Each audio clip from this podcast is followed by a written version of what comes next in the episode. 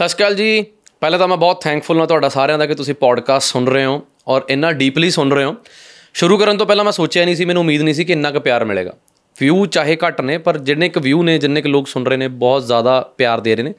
ਅੱਜ ਮੇਰੇ ਨਾਲ ਆਸ਼ੂ ਭਾਜੀ ਨੇ, ਆਸ਼ੂ ਮੋਗੇ ਤੋਂ, ਜਿਹੜੇ ਤਕਰੀਬਨ ਪਿਛਲੇ 6 ਸਾਲ ਤੋਂ ਸਾਡੀ ਐਨਜੀਓ ਇੱਕ ਜ਼ਰੀਆ ਫਾਊਂਡੇਸ਼ਨ ਨਾਲ ਜੁੜੇ ਹੋਏ ਨੇ। ਤੇ ਹੁਣ ਅੱਜ ਖਾਸ ਪੋਡਕਾਸਟ ਅਸੀਂ ਕਰ ਰਹੇ ਹਾਂ ਪੰਜਾਬ 'ਚ ਜਿਹੜੇ ਹੜ੍ਹ ਆਏ ਨੇ ਉਹਨਾਂ ਦੇ ਉੱਤੇ ਕਿ ਕੀ ਕੀ ਹੋ ਰਿਹਾ ਉੱਥੇ ਕਿਵੇਂ ਸਮਾਨ ਦੀ ਮਿਸਯੂਜ਼ ਹੋ ਰਿਹਾ ਉੱਥੇ ਕਿਵੇਂ ਦੁਰਵਰਤੋਂ ਹੋ ਰਹੀ ਹੈ ਔਰ ਕਿਹੜੇ ਲੋਕ ਫਾਇਦਾ ਲੈ ਰਹੇ ਨੇ? ਸਵਾਗਤ ਹੈ ਭਾਜੀ ਤੁਹਾਡਾ ਅੱਜ ਏਕੇ ਟਾਕ ਸ਼ੋ ਤੇ। ਸਤਿ ਸ਼੍ਰੀ ਅਕਾਲ ਭਾਜੀ। ਕਿਵੇਂ ਹੋ? ਬਿਲਕੁਲ ਠੀਕ ਭਾਜੀ। ਆਪਾਂ ਸਿੱਧੇ ਮੁੱਦੇ ਤੇ ਗੱਲ ਆਈਏ ਕਿ ਪਿਛਲੇ ਤਕਰੀਬਨ 4-5 ਦਿਨਾਂ ਤੋਂ ਤੁਸੀਂ ਔਨ ਗਰਾਊਂਡ ਲੈਵਲ ਤੇ ਪੰਜਾਬ ਦੇ ਹੜ੍ਹਾਂ ਦੇ ਉੱਤੇ ਕੰਮ ਕਰ ਰਹੇ ਹੋ। ਕੀ ਸਥਿਤੀ ਹੈ ਕੀ ਦੇਖਣ ਨੂੰ ਮਿਲ ਰਿਹਾ ਕੀ ਨਵਾਂ ਤਜਰਬਾ ਹੈ? ਤਾਂ ਅੱਜ ਆਪਾਂ ਖੁੱਲ ਕੇ ਗੱਲਬਾਤ ਕਰਾਂਗੇ ਕਿ ਜਿਹੜੇ ਲੋਕ ਦਾਨ ਕਰਨ ਵਾਲੇ ਨੇ ਉਹ ਵੀ ਅਵੇਅਰ ਹੋਣ ਤੇ ਜੇ ਜਿਹੜੇ ਪੀੜਤ ਨੇ ਉਹਨਾਂ ਤੱਕ ਵੀ ਜੇ ਕਿਤੇ ਵੀਡੀਓ ਪਹੁੰਚ ਰਹੀ ਹੈ ਉਹਨਾਂ ਨੂੰ ਵੀ ਗੁਜ਼ਾਰਿਸ਼ ਕਰਾਂਗੇ ਕਿ ਸਾਡੀਆਂ ਗੱਲਾਂ ਤੇ ਜਿਹੜਾ ਧਿਆਨ ਦਿੱਤਾ ਜਾਵੇ ਤੇ ਆਪਾਂ ਖੁੱਲ ਕੇ ਪੰਜਾਬ ਲਈ ਅੱਜ ਜਿਹੜੇ ਪੰਜਾਬ 'ਚ ਹੜ੍ਹ ਆਏ ਨੇ ਉਹਨਾਂ ਤੇ ਗੱਲਾਂ ਕਰੀਏ। ਬਿਲਕੁਲ ਜੀ ਅਸੀਂ ਪਿਛਲੇ ਆਪਣੇ 11 ਤਰੀਕ ਤੋਂ ਜਾ ਰਹੇ ਹਾਂ ਫਿਰੋਜ਼ਪੁਰ ਡਿਸਟ੍ਰਿਕਟ ਦੇ ਵਿੱਚ ਅਲੱਗ-ਅਲੱਗ ਸਾਰੀਆਂ ਟੀਮਾਂ ਇਕੱਠੀਆਂ ਹੋ ਕੇ ਸਾਡੇ ਨਾਲ ਸੁਖਵਿੰਦਰ ਪੀਪੀ ਸੁਖ ਜਗਰਾਉਂ ਅਤੇ ਫਰੀਦਕੋਟ ਤੋਂ ਮਹਿਕ ਵੀਰਾ ਹੋਰ ਮੁਕਸਰ ਤੋਂ ਕਾਫੀ ਭਰਾ ਜੁੜੇ ਹੋਏ ਸੀਗੇ। ਅਸੀਂ ਫਿਰੋਜ਼ਪੁਰ ਡਿਸਟ੍ਰਿਕਟ ਦੇ ਵਿੱਚ ਪਹੁੰਚੇ, ਜਿਸ ਜਿਸ ਦਿਨ ਅਸੀਂ 11 ਤਰੀਕ ਨੂੰ ਪਹੁੰਚੇ ਸੀਗੇ, ਤਕਰੀਬਨ ਉੱਥੇ 20 ਤੋਂ 25 ਫੁੱਟ ਪਾਣੀ ਸੀਗਾ। ਮੱਲਾਂ ਵਾਲਾ ਡਿਵੀਜ਼ਨ ਪੈਂਦੀ ਆ ਉੱਥੇ। ਮੱਲਾਂ ਵਾਲਾ ਏਰੀਆ ਪੈਂਦਾ ਮੇਨ ਉਹਦੇ ਪਿੰਡ ਸੀਗੇ, ਅਲੱਗ-ਅਲੱਗ ਧੀਰਾ ਘਾਰਾ ਨਿਹਾਲਾ ਲਵੇਰਾ ਤੇ ਇਦਾਂ ਇਦਾਂ ਦੇ ਪਿੰਡ ਸੀਗੇ, ਜਿੱਥੇ ਸੀਐਮ ਸਾਹਿਬ ਵੀ ਖੁਦ ਪਹੁੰਚੇ ਸੀ ਨਿਹਾਲਾ ਲਵੇਰਾ। ਉਸ ਦਿਨ ਅਸੀਂ ਉੱਥੇ ਵੀ, ਉਸੇ ਤੁਸੀਂ ਬੰਨ ਵੀ ਉਹਨੂੰ ਕਿਹਾ ਜਾਂਦਾ ਹੈ, ਜਿਹੜਾ ਆਪਣਾ ਸਤਲੁਜ ਦੀ ਮਾਰ ਪਈ ਸੀਗੀ। ਤੇ ਉਸ ਦਿਨ ਅਸੀਂ ਉੱਥੇ ਹੀ ਸੇਵਾ ਕਰ ਰਹੇ, ਜਿੱਥੇ ਸੀਐਮ ਸਾਹਿਬ ਪਹੁੰਚੇ ਸੀਗੇ। ਤੇ ਗੱਲ ਇਸ ਤਰ੍ਹਾਂ ਗਈ ਵੀ ਜਦੋਂ ਜਿਸ ਟਾਈਮ 11 ਤੇ 12 ਤਰੀਕ ਦੀ ਆਪਾਂ ਗੱਲ ਕਰੀਏ, ਉਸ ਟਾਈਮ ਬਹੁਤ ਜ਼ਿਆਦਾ ਲੋਕਾਂ ਨੂੰ ਲੋੜ ਸੀਗੀ, ਕਿਉਂਕਿ ਪਾਣੀ ਦੀ ਮਾਰ ਉਦੋਂ 3-4 ਦਿਨ ਬੀਤ ਚੁੱਕੇ ਸੀਗੇ, ਪਾਣੀ ਦੀ ਮਾਰ ਜਦੋਂ ਪਈ ਆ। ਜਿੱਦਾਂ ਜਿੱਦਾਂ ਹੁਣ ਡੇ ਬਾਈ ਡੇ 12 ਤਰੀਕ ਆਈ 13 ਤਰੀਕ ਆਈ, ਉਸ ਟਾਈਮ ਕੀ ਹੋ ਰਿਹਾ ਸੀਗਾ ਵੀ ਜਿਹੜੀ ਆ ਸਾਡੇ ਪੰਜਾਬ ਦੇ ਵਿੱਚ ਪਹਿਲੀ ਗੱਲ ਤਾਂ ਇਹਨਾਂ ਚੀਜ਼ਾਂ ਦੀ ਕਮੀ ਨਹੀਂ ਹੈਗੀ, ਹੈ ਨਾ? ਸੇਵਾ ਭਾਵਨਾ ਇੰਨੀ ਕੁ ਜ਼ਿਆਦਾ ਹੈਗੀ ਆ ਸਾਡੀ ਕਮਿਊਨਿਟੀ ਦੇ ਵਿੱਚ ਜਿਹੜੀ ਕਿ ਆਪਾਂ ਐਕਸਪਲੇਨ ਹੀ ਨਹੀਂ ਕਰ ਸਕਦੇ। ਇਸ ਚੀਜ਼ ਦੀ ਲੋਹਾ ਮੰਨਦੀ ਆ ਦੁਨੀਆ ਪੂਰੀ। ਹਨਾ ਜੀ? ਤੇ ਉਸ ਟਾਈਮ ਕੀ ਅਸੀਂ ਦੇਖੀਆਂ ਗੱਲਾਂ, ਰਸਤੇ ਦੇ ਵਿੱਚ ਆਪਾਂ ਜਾ ਰਹੇ ਆ ਮਿਲ ਰਹੇ ਆ ਜੰਗਸਟਰ ਬਹੁਤ ਜਵਾਨੀ ਲੱਗੀ ਹੋਈ ਆ। ਮੇਨ ਉੱਥੇ ਅਸੀਂ ਇਹ ਚੀਜ਼ਾਂ ਮਹਿਸੂਸ ਕੀਤੀਆਂ ਵੀ ਇੱਕ ਸਮਾਨ ਲੈ ਕੇ ਜਾਣਾ ਬਹੁਤ ਸੌਖਾ ਹੈ ਪਰ ਗੱਲ ਇਹ ਆ, ਉਹਨੂੰ ਡਿਸਟ੍ਰੀਬਿਊਟ ਕਰਨਾ, ਉਹਨੂੰ ਤੁਸੀਂ ਵੈਰੀਫਾਈ ਕਿੱਦਾਂ ਕਰਨਾ ਘਰ ਘਰ ਕਿੱਦਾਂ ਪਹੁੰਚਾਉਣਾ, ਉਹ ਵੱਡੀ ਗੱਲ ਸੀਗੀ। ਬੰਨ ਤੇ ਜਦੋਂ ਅਸੀਂ ਗਏ ਉੱਥੇ, ਤੁਸੀਂ ਬੰਨ ਤੇ ਜਦੋਂ ਪਹੁੰਚੇ ਉੱਥੇ ਬੋਟਾਂ ਸੀਗੀਆਂ 4-5 ਕਿਸ਼ਤੀਆਂ। ਦੋ ਤਿੰਨ ਅਗਨ ਬੋਟ ਸੀਗੀਆਂ, ਦੋ ਤਿੰਨ ਚੱਪੂ ਵਾਲੀਆਂ ਸੀਗੀਆਂ ਤੇ ਅਸੀਂ ਸਾਡੀ ਉੱਥੇ ਪਹਿਲਾਂ ਹੀ ਮੁੰਡੇ ਦੀ ਡਿਊਟੀ ਲੱਗੀ ਹੋਈ ਸੀ ਸੁਖ ਮੱਲਾਂ ਵਾਲਾ। ਉੱਥੇ ਸੋਖਾ ਵੀਰਾ, ਉਹ ਮੈਡੀਕਲ ਚਲਾਉਂਦੇ ਨੇ ਆਪਣਾ ਤੇ ਉਹਨਾਂ ਦੇ ਨਾਲ ਅਸੀਂ ਰਾਬਤਾ ਕਾਇਮ ਕਰਕੇ ਜਦੋਂ ਉੱਥੇ ਪਹੁੰਚੇ ਤੇ ਉੱਥੇ ਪ੍ਰਸ਼ਾਸਨ ਨਾਲ ਗੱਲਬਾਤ ਕੀਤੀ। ਪਹਿਲੇ ਦਿਨ ਸਾਨੂੰ ਉੱਥੇ ਬੋਟ ਉਹਨਾਂ ਨੇ ਅਲਾਉਡ ਨਹੀਂ ਸੀ ਕੀਤਾ ਵੀ ਅੱਜ ਨਹੀਂ ਮਿਲ ਪਾਊਗੀ ਤੇ ਫਿਰ ਸਾਨੂੰ ਉੱਥੇ ਬੋਟ ਮਿਲੀ। ਜਦੋਂ ਅਸੀਂ ਸਮਾਨ ਲੈ ਕੇ ਚਲੇ ਗਏ, ਲੋਕ ਉੱਥੇ ਸੀਗੇ। ਲੋਕਾਂ ਦਾ ਇਕੱਠ ਸੀਗਾ, ਤਕਰੀਬਨ 4 ਤੋਂ 500 ਲੋਕ ਉੱਥੇ ਸੀਗੇ। ਉਹ ਲੋਕ ਕੀ ਕਰ ਰਹੇ ਆ, ਠੀਕ ਆ, ਮਾਰ ਪਈ ਆ, ਇਸ ਚੀਜ਼ ਦੇ ਵਿੱਚ ਕੋਈ ਦੋਰਾਵਾਂ ਨਹੀਂ ਹੈਗੀਆਂ, ਡੁੱਬੇ ਨੇ ਲੋਕ, ਘਰ ਉਜੜ ਗਏ ਨੇ ਤੈਸ ਨੇ ਸਾਰਾ ਕੁਝ ਹੋ ਗਿਆ ਜਨ ਜੀਵਨ ਇੱਕ ਵਾਰੀ ਅਸਤ ਵਿਅਸਤ ਹੋ ਗਿਆ ਉਹਨਾਂ ਦਾ। ਪਰ ਗੱਲ ਇਹ ਸੀ, ਜਿਹੜੀਆਂ ਸੰਸਥਾਵਾਂ ਪਹੁੰਚ ਰਹੀਆਂ ਨੇ ਸੀ, ਬੰਨ ਦੇ ਉੱਤੇ ਆਪਣਾ ਸਮਾਨ ਐਦਾਂ ਹੀ ਵੰਡੀ ਜਾ ਰਹੇ ਆ ਐਦਾਂ ਹੀ ਵੰਡੀ ਜਾ ਰਹੇ ਆ ਉਹ ਸਾਨੂੰ ਲੱਗ ਰਿਹਾ ਸੀ ਵੀ ਮਿਸਯੂਜ਼ ਹੋ ਰਿਹਾ ਹੈਗਾ। ਅਸੀਂ ਕੋਸ਼ਿਸ਼ ਇਹ ਕੀਤੀ, ਸਾਡੀ ਟੀਮ ਨੇ ਬੈਠ ਕੇ ਅਸੀਂ ਇੱਕ ਪਲੈਨਿੰਗ ਕੀਤੀ ਵੀ ਆਪਾਂ ਇਹ ਕਿੱਦਾਂ ਕਰੀਏ। ਅਸੀਂ ਪ੍ਰਸ਼ਾਸਨ ਤੋਂ ਬੜੀ ਮਿਹਨਤ ਨਾਲ, ਮਸ਼ੱਕਤ ਦੇ ਨਾਲ ਉੱਥੇ ਜ਼ੋਰ ਲਗਾ ਕੇ ਦੋ ਵੋਟਾਂ ਲਈਆਂ, ਅਗਨ ਵੋਟ। ਕੱਲੇ ਕੱਲੇ ਘਰ ਦੇ ਵਿੱਚ ਪਹੁੰਚ ਕੀਤੀ। ਔਰ ਉੱਥੇ ਇੱਕ ਚੀਜ਼ ਹੋਰ ਵੀ ਸੀਗੀ ਜਿਹੜੀ ਮੇਨ ਉਹ ਪਿੰਡ ਨਹੀਂ ਹੈਗਾ ਇੱਕ। ਇੱਕ ਤਾਂ ਹੁੰਦਾ ਨਾ, ਪਿੰਡ ਵੱਜਿਆ ਹੋਇਆ, ਗਲੀ ਦੇ ਨਾਲ ਤੁਸੀਂ ਲਗਾਤਾਰ ਚਲੇ ਜਾਓਗੇ 100 ਘਰ ਮਿਲ ਗਿਆ, ਤੁਹਾਨੂੰ 50 ਘਰ ਮਿਲ ਗਏ। ਉਹ ਢਾਣੀਆਂ ਸੀਗੀਆਂ। ਮੰਨ ਲਓ ਤੁਸੀਂ 10 ਕਿੱਲਿਆਂ ਦੀ ਵਾਰਡ ਤੇ ਘਰ ਆ ਗਿਆ 5 ਕਿੱਲਿਆਂ ਦੀ ਵਾਰਡ ਤੇ ਘਰ ਆ ਗਿਆ 2 ਕਿੱਲਿਆਂ ਦੀ ਵਾਰਡ ਤੇ ਘਰ ਆਇਆ। ਅਸੀਂ ਇਕੱਲੇ ਇਕੱਲੇ ਘਰ ਦੋ ਦਿਨ ਉੱਥੇ ਪਹੁੰਚ ਕੀਤੀ, ਸਾਡੀ ਪੂਰੀ ਟੀਮ ਨੇ, ਜਿਹੜੀਆਂ ਵੀ ਸਾਡੇ ਨਾਲ ਟੀਮਾਂ ਜੁੜੀਆਂ ਸੀਗੀਆਂ। ਉੱਥੇ ਜਾ ਕੇ ਘਰ ਦੇ ਵਿੱਚ ਉਤਰਦੇ ਸੀਗੇ, ਘਰ ਦੇ ਹਾਲਾਤ ਦੇਖਦੇ ਸੀ, ਮੈਂਬਰ ਦੇਖਦੇ ਸੀ ਕਿੰਨੇ ਆ, ਕੀ ਚੀਜ਼ ਦੀ ਜ਼ਰੂਰਤ ਹੈ, ਉਹ ਚੀਜ਼ ਉਹਨਾਂ ਨੂੰ ਮੁਹੱਈਆ ਕਰਵਾਈ। ਤੇ ਹੋਰ ਵੀ ਪੂਰਾ ਮਤਲਬ ਸਾਨੂੰ 2 ਦਿਨ ਲੱਗੇ 2 ਦਿਨਾਂ ਦੇ ਵਿੱਚ ਅਸੀਂ ਜ਼ਿਆਦਾ ਨਹੀਂ ਕਵਰ ਕਰ ਪਾਏ, ਕਿਉਂਕਿ ਜਿਹੜੀ ਸੱਚੀ ਸੇਵਾ ਕੱਲੇ ਕੱਲੇ ਘਰ ਤੱਕ ਪਹੁੰਚ ਕੇ ਕਰਨੀ ਸੀ 2 ਦਿਨਾਂ ਦੇ ਵਿੱਚ। ਅਸੀਂ ਮਸਾਂ 50 ਘਰ ਕਵਰ ਕੀਤੇ। ਬਹੁਤ ਔਖਾ ਹੈ ਜੀ 50 ਘਰ ਵੀ ਕੈਮਰੇ ਮੂਰੇ ਕਹਿਣੇ ਸੌਖੇ ਨੇ।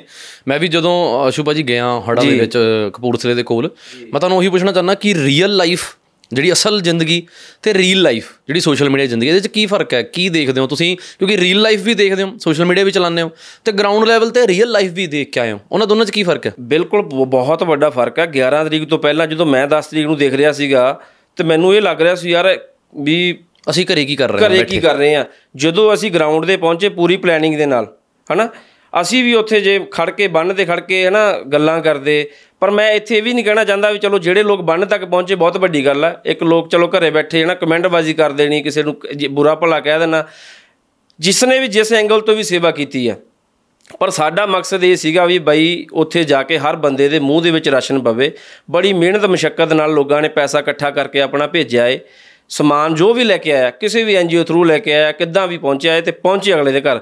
ਅਸੀਂ ਪਹੁੰਚ ਕੀਤੀ, ਪਹੁੰਚ ਕੇ ਉਹਨਾਂ ਤੱਕ ਰਾਸ਼ਨ ਪਹੁੰਚਾਇਆ ਜਿਹੜਾ ਘਰ ਬੈਠ ਕੇ ਮਹਿਸੂਸ ਕਰਨਾ ਤੇ ਗਰਾਊਂਡ ਤੇ ਜਾ ਕੇ ਜੀ, ਮੈਂ ਕਹਿੰਦਾ ਬਹੁਤ ਇਸ ਚ- ਇਹਨਾਂ ਚੀਜ਼ਾਂ ਦੇ ਵਿੱਚ ਤਾਂ ਬਹੁਤ ਵੱਡਾ ਫ਼ਰਕ ਹੈ। ਬਹੁਤ ਹੀ ਜ਼ਿਆਦਾ ਅੰਤਰ ਹੈ। ਤੇ ਬਹੁਤ ਘਰ ਸਾਨੂੰ ਐਸੇ ਮਿਲੇ। ਇੱਕ ਘਰ ਸਾਨੂੰ ਬਜ਼ੁਰਗ ਬੇਬੇ ਬਾਪੂ ਮਿਲੇ ਇੱਕ। ਅਸੀਂ ਉਹਨਾਂ ਨੂੰ ਪੁੱਛਿਆ, ਬਾਪੂ ਜੀ, ਤੁਹਾਨੂੰ ਕੀ ਜ਼ਰੂਰਤ ਚਾਹੀਦੀ ਦੱਸੋ। ਹਨਾ ਮੇਨ ਤਾਂ ਚਲੋ ਪਹਿਲਾਂ ਜਦੋਂ ਫਸਟ ਡੇ ਤਾਂ ਰਾਸ਼ਨ ਦੀ ਜ਼ਰੂਰਤ ਹੀ ਹੁੰਦੀ ਹੈ ਜਾਂ ਪਸ਼ੂਆਂ ਨੂੰ ਚਾਰਾ ਵਗੈਰਾ, ਇਹ ਚੀਜ਼ਾਂ ਸੀ। ਉਹ ਸਾਨੂੰ ਉਹਨਾਂ ਦਾ ਦਿਲ ਐਡਾ ਦਰਿਆ ਸਾਨੂੰ ਦੇਖਣ ਨੂੰ ਮਿਲਿਆ। ਸਾਨੂੰ ਕਹਿੰਦੇ ਪੁੱਤ ਬੈਠੋ ਪਹਿਲਾਂ ਚਾਹ ਪੀ ਕੇ ਜਾਓ। ਚੰਗੇ ਲੋਕ ਵੀ ਹੈਗੇ ਨੇ। ਸਾਨੂੰ ਉਹਨਾਂ ਨੇ ਚਾਹ ਪਿਆਈ। ਅਸੀਂ ਕਹਿ ਰਹੇ ਸਾਨੂੰ ਚਾਹ ਪੀ ਕੇ ਜਾਓ। ਅਸੀਂ ਕਿਹਾ ਬਾਪੂ ਜੀ ਤੁਹਾਡਾ ਸ਼ੁਕਰਾਨਾ। ਅਸੀਂ ਅੱਗੇ ਵੀ ਬੜੀ ਦੂਰ ਤੱਕ ਜਾਣਾ। ਮਤਲਬ ਲੋਕਾਂ ਦੇ ਦਿਲ ਬਹੁਤ ਵੱਡੇ ਨੇ ਤੇ ਬੜੇ ਲੋਕ ਉੱਥੇ ਵਿੱਚ ਸਾਨੂੰ ਇਦਾਂ ਦੇ ਵੀ ਮਿਲੇ ਜਿਨ੍ਹਾਂ ਨੇ ਮਤਲਬ ਗੇਮ ਪਾਉਣ ਦੀ ਕੋਸ਼ਿਸ਼ ਕੀਤੀ ਵੀ ਅਸੀਂ ਇਦਾਂ ਕਰੀਏ ਅਸੀਂ ਇਦਾਂ ਕਰੀਏ ਹਨਾ? ਤੇ ਇਸ ਕਰਕੇ ਬਹੁਤ ਇਹਦਾ ਫ਼ਰਕ ਹੈਗਾ ਇਸ ਚੀਜ਼ ਦਾ। ਅਜੋ ਭਾਜੀ ਤੋਂ 10 ਸਾਲ ਪਹਿਲਾਂ ਜੇ ਆਪਾਂ ਗੱਲ ਕਰੀਏ ਤਾਂ ਤੁਸੀਂ ਤਾਂ ਚਲੋ ਸੋਸ਼ਲ ਮੀਡੀਆ ਤੇ ਬਹੁਤ ਲੇਟ ਆਏ ਹੋ ਪਰ 10 ਸਾਲ ਪਹਿਲਾਂ ਇੰਨੀਆਂ ਸੰਸਥਾਵਾਂ ਨਹੀਂ ਦਿਖਦੀਆਂ ਸੀ ਪੰਜਾਬ ਦੇ ਵਿੱਚ। ਅੱਜ ਸੰਸਥਾਵਾਂ ਬਹੁਤ ਓਵਰ ਹੋ ਚੁੱਕੀਆਂ ਨੇ ਪੰਜਾਬ ਦੇ ਵਿੱਚ। ਅੱਜ ਤੁਸੀਂ ਇੱਕ ਪਿੰਡ ਦੇ ਵਿੱਚ 10-10 ਸੰਸਥਾਵਾਂ ਨੇ ਸ਼ਹਿਰ ਦੇ ਵਿੱਚ ਸੰਸਥਾਵਾਂ ਨੇ ਇਹਦਾ ਕੀ ਕਾਰਨ ਹੈ ਕਿ ਇੰਨੀਆਂ ਸੰਸਥਾਵਾਂ ਦਿਨ ਬਰ ਦਿਨ ਪੰਜਾਬ ਦੇ ਵਿੱਚ ਕਿਉਂ ਵੱਧ ਰਹੀਆਂ ਨੇ? ਇਹਦੇ ਕਾਰਨ ਭਾਜੀ ਮੈਂ ਇਹ ਸਮਝਦਾ ਇੱਕ ਤਾਂ ਸਾਡੇ ਕਹਿ ਲਓ ਵੀ ਬੇਰੁਜ਼ਗਾਰੀ ਜਿਹੜੀ ਹੋਈ ਹੈ ਨਾ ਯੰਗਸਟਰ ਦੇਖ ਰਿਹਾ ਵੀ ਅਸੀਂ ਯਾਰ ਕੀ ਕਰੀਏ, ਇੱਕ ਤਾਂ ਹੁਣ ਜਿਹੜਾ ਸਕੋਪ ਚੱਲੀ ਜਾਂਦਾ ਉਹ ਸਾਹਮਣੇ ਹੀ ਹੈ ਸਾਰਿਆਂ ਦੇ ਆਈਲੈਟਸ ਦਾ ਨਾ। ਯੰਗਸਟਰ, ਕਿਉਂਕਿ ਜਿਹੜਾ ਗਰਾਊਂਡ ਪੱਧਰ ਤੇ ਕਰ ਕਰ- ਕੰਮ ਕਰਨਾ, ਹੁਣ ਮੈਂ ਗੱਲ ਕਰਦਾ ਇੱਕ ਜਰੀਆ ਫਾਊਂਡੇਸ਼ਨ ਦੀ, ਤੁਹਾਡੀ ਗੱਲ ਕਰਦਾ। ਮੈਂ ਤੁਹਾਡੇ ਨਾਲ ਜੁੜ ਕੇ ਪਿਛਲੇ 7 ਸਾਲਾਂ ਤੋਂ ਕੰਮ ਕਰ ਰਿਹਾ। ਸਾਡੇ ਕੋਲ ਤਾਂ ਹਰ ਰੋਜ਼ ਮਰੀਜ਼ਾਂ ਦਾ ਹੜ ਆਉਂਦਾ।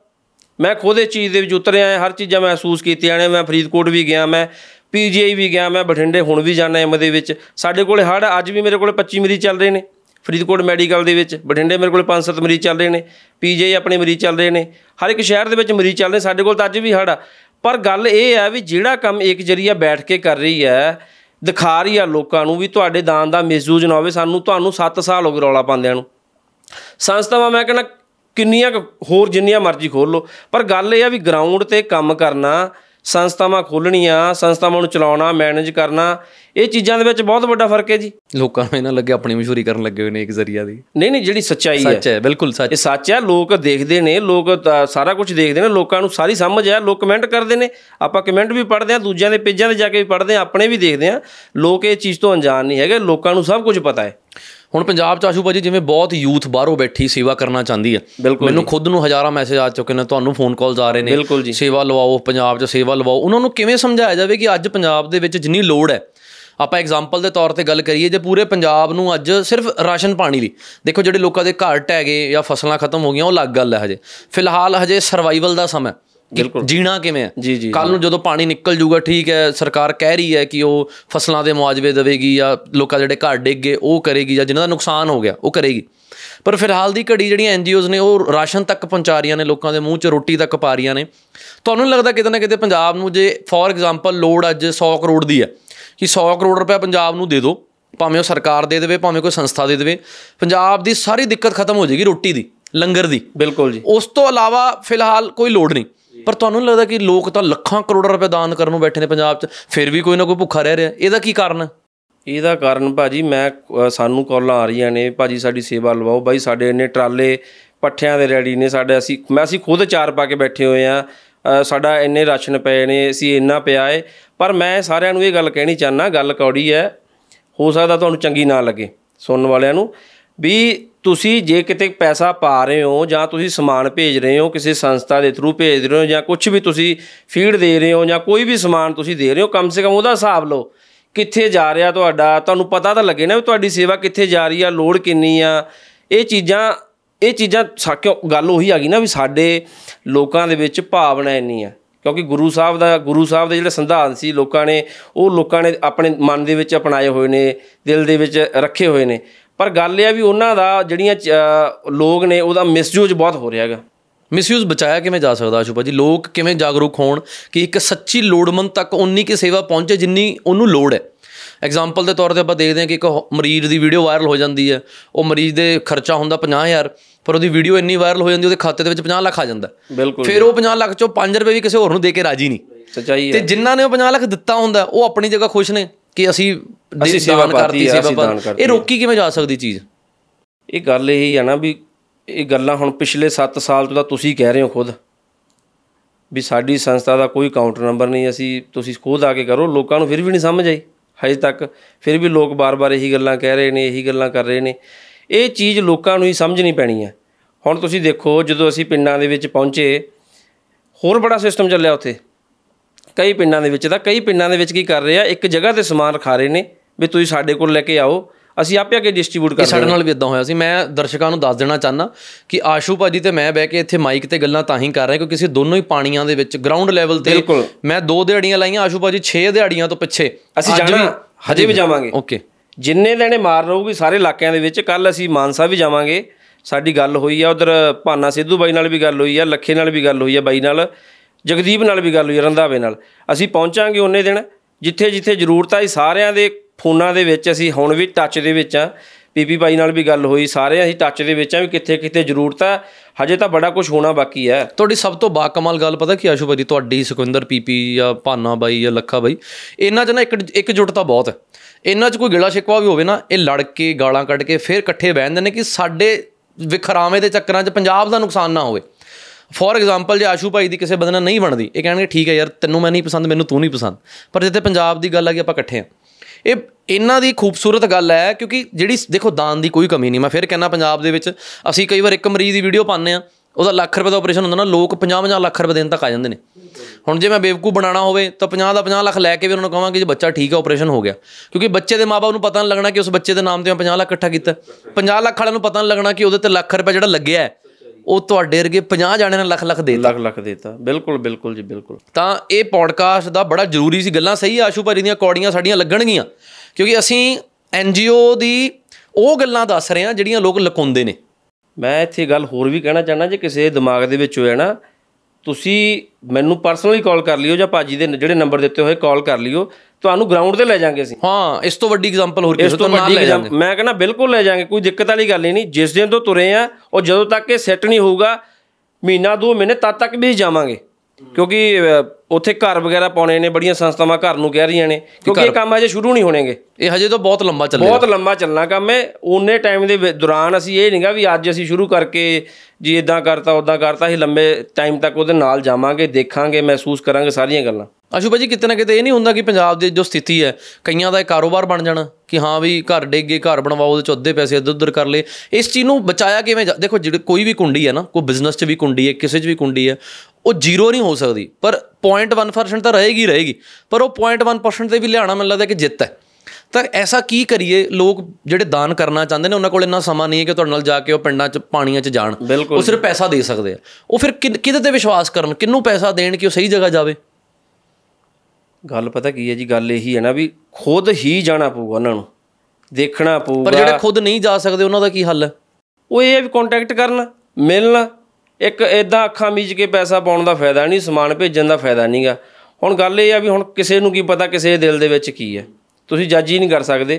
ਅਸੀਂ ਕੱਲ ਜਦੋਂ ਕੰਮ ਕਰ ਰਹੇ ਸੀਗੇ ਅਸੀਂ ਨਾਮ ਲਿਖ ਕੇ ਸਾਨੂੰ ਲੋਕ ਦੱਸ ਰਹੇ ਸਾਡੇ 15 ਪਸ਼ੂ ਆ ਸਾਡੇ 10 ਪਸ਼ੂ ਆ ਹਨਾ? ਅਸੀਂ ਜਾ ਕੇ ਦੇਖੇ ਵੀ ਬਾਕੀ ਤੁਹਾਡੇ ਇੰਨੇ ਪਸ਼ੂ ਆ ਉਹ ਵੀਡੀਓ ਪਈਆਂ ਨੇ ਸਾਰੀਆਂ। ਮੈਂ ਬਿਲਕੁਲ ਨਾਲ ਨਾਲ ਚੱਲ ਰਹੀਆਂ ਨੇ ਵੀਡੀਓਜ਼ ਜਿਹੜੀਆਂ ਬਿਲਕੁਲ ਜੀ ਉਹ ਸਾਰੀਆਂ ਵੀਡੀਓ ਅਸੀਂ ਬਣਾਈਆਂ ਔਰ ਦੇਖੀਆਂ। ਉੱਥੇ ਸਾਡੇ ਕੋਲੇ ਪੰਜ ਸਰਪੰਚ ਸਾਰੇ ਅਸੀਂ ਕਿਹਾ ਵੀ ਅਸੀਂ ਵੈਰੀਫਾਈ ਕਰਾਂਗੇ।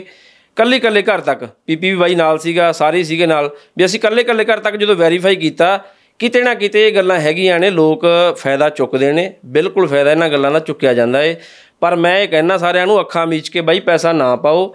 ਜਿੱਥੇ ਵੀ ਤੁਸੀਂ ਹੁਣ ਰਾਸ਼ਨ ਇਕੱਠਾ ਕੀਤਾ ਏ, ਤੁਹਾਡਾ ਧੰਨਵਾਦ ਆ, ਜਿਹੜਾ ਵੰਡਿਆ ਗਿਆ, ਉਹ ਵੀ ਬਹੁਤ ਵੱਡਾ ਧੰਨਵਾਦ ਆ।